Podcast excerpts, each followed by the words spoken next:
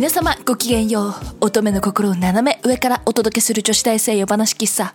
お越しいただきありがとうございます。日本文化系女子大生みどりです。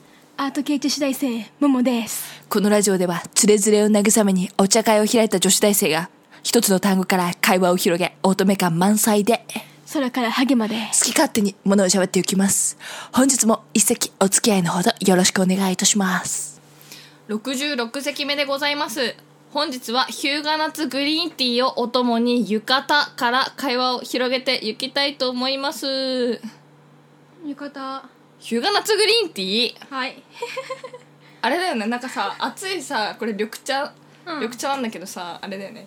なんかお茶って熱いお茶ってすする前にシッってやるじゃん、その時になんかヒューガナッツの香りがシッって入ってくるから、うん。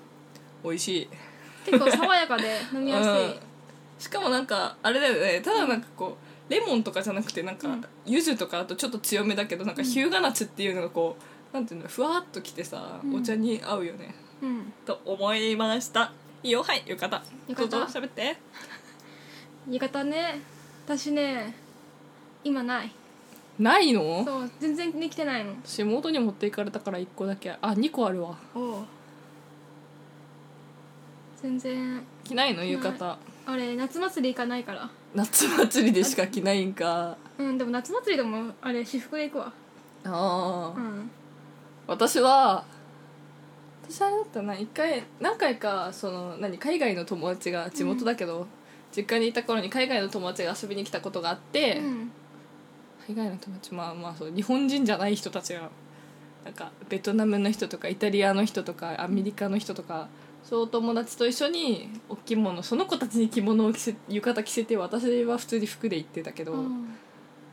でもまあね私もねそれでよくサングラスとかで歩いてるからどこまでが全部多分ね え？日本人じゃなくえ中学生の頃私はあれだったの？サングラス常備してたの。すげえな。ヒョウ柄にサングラスにハイヒールを履いてちょっとね恐ろしいね。うんヒョウ柄ブームだった。鼻で笑わないの。ごめんなさい。そう。だったよ。私はヒョウ柄ブームなかったよ。そらそうだ。普通の人間には訪れないんだよ。でもさあれ下駄とかはさ私服でもさ履いてる人いるよね。うん。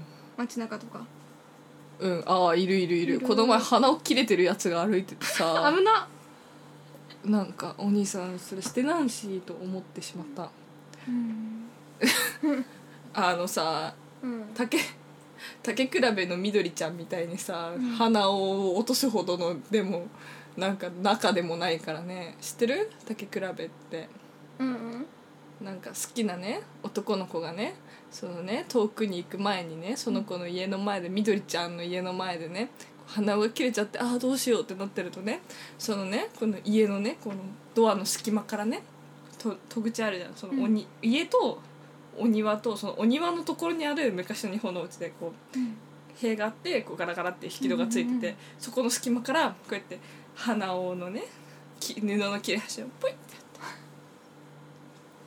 て。でそしたらそのなんか彼が行く時に行く前に行くっていう遠くに行くっていうなんか日のなんか朝ぐらいにそこにそのポイって出したところに花が刺さってたっていうとても胸キュンなストーリーだよ。ありがとうっていうね。そうそうそう。気持ちが。両思いだよみたいなね。なんかね、日本文学のそういうところが好きかもしれない。なんかベタだけど、ベタかわかんないけど野菊の墓とかもうね超キュンキュンする。読んだことある？すごいなんかこう、幼なじみが引き裂かれてみたいな。え？真っ二つに？いや違う。ねえこの子やだ！この子やです。乙女失格です。ちゃうで？ちゃうこういう乙女も世の中にいる。ええ ちょっとやだ。今度一緒に宝塚見に行こうか。うん。ーんそうしようねダメだわもう。一から叩き込まなくては。いや別に。よしバシバシバシバシバシって叩き込むよ、えっと化少女漫画粧水のようにはい。少女漫画持ってるから。いや持ってる。読んでるから。持ってるじゃないよ。そういう人は引き裂かれてって言って真っ二つにとか言わないから。しかも顔をジェスチャーでジェスチャーであの目この顔を半分にしながら「真っ二つに」とかやんないから。いるよいやきっとカードキャプターをうんそうだよさくら持ってる。よカードキャプターは少女漫画は少女漫画だけどちそょっうだよ。と仲良しだよ。なねなんかちょっとね幼女向けじゃないの？もう私と一緒に住んでる例のあの女の子です。はあれ見せるとなんかシャオランが、うん。とさくらのいい感じのシーンでべで特に何もしてないけど「あありがとう。ああ」っていうシーンでキャーってなってもうね、恥ずかしくて画面見れなくなってるからあの子。やばくない？うん。可愛くない？うん。はい。それをそれなら許す。でも絶対まあプテツにっては言わない。あの子はね。うん。うん。まったくそういや私はね盆踊りがめっちゃ好きなの。そっか。あ飛んだね。え飛んでないよ。浴衣着て行ってたのは盆踊りだよ。夏祭り。あー。夏祭りは夏祭りでも、うん。町内会の盆踊りだよ。なんかで花火大会もついてる盆町内会の盆踊り大会で、最後になんかこうくじくじ引きじゃないなんていう？な。抽選会。抽選会があってなんか自転車当てる子とかメロン当てたりとかいろいろあったけど。あー。私米やってた米やったのすごいじゃん。親が喜ぶじゃん、うん。褒められたでしょ？うん。私がやるとね 大体ね米とかねいろいろいいのだすごいじゃん。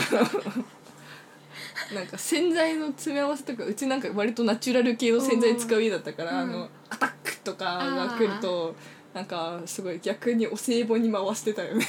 なるほど。もはや。とかはあったけどそう。でめちゃくちゃ盆踊り好きだったの。うんなんか盆踊りを行かないとなんか夏が来ないような気がしてめっちゃ盆踊り好きで、うん。でなんか盆踊りのためになんか夏を楽しみにしてたるぐらいは盆踊り好きだったの、うん。夏が基本嫌いだから。まあででもね。そうそうそう夜で。でも盆踊りなんかわかんないけどとても心が躍るなと思ってたら、この前ほらね前世が踊り念仏の巫女って言われたの。これだーと思って。やばくない？踊り念仏の巫女なかなかね。うん。もうね前世直結みたいなね。ちょっと笑ったよね。まあなんかあれなんか盆踊りってさ、うん。なんか盆踊りの歌がうん。結構さ、地域によってさ違うじゃん。あ違う。てか盆踊りあった？ああったよあったよ。絶対絶対違いそう全然違いそう。全然違うと思うよ。でもここで盆踊り歌ったら全部バレると思うそうそう。住んでる場所。うん。だからね言わないけど。うん。いやー絶対違うよ。だって、うん。町内違うだけで違うもんねちょっとね。あそうなの？うん。東京温度なんてないし。ないな、うん。なんないな。ない。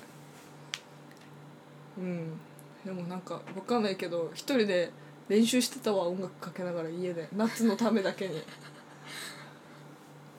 あれって練習するもんなの？い家で。わかんないけど私はやってたけどしかもほら私がバレエの教室なぜかさあれだったんだよね。なんか曜日によっては公民館とかも借りてやってて、でそこね私たちが使う前に盆踊り地元の盆踊り協会みたいなおばさんたちがやってきてなんかいつもあの何？段が段なんなんていうの？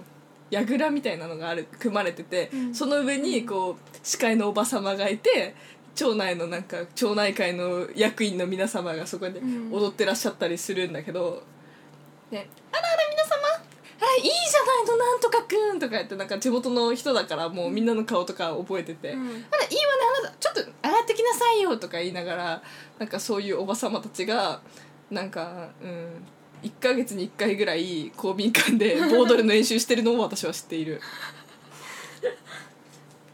すごいなんかわけわかんないぐらい公民館通い詰めてたんだよね。すごい通ってたよ。うんなんかだからお茶の教室とかタダで通ってたし無料講座みたいなのがあってうん。しかも生徒私しかいなくてマンツーマンですげえな。どのぐらいだろう？1年半とかかな。すごいよねマンツーマンだよ。だから今のこ,、ね、こんなとこでやろうと思ったらさ何万取られるか知らないじゃんそんな、うん。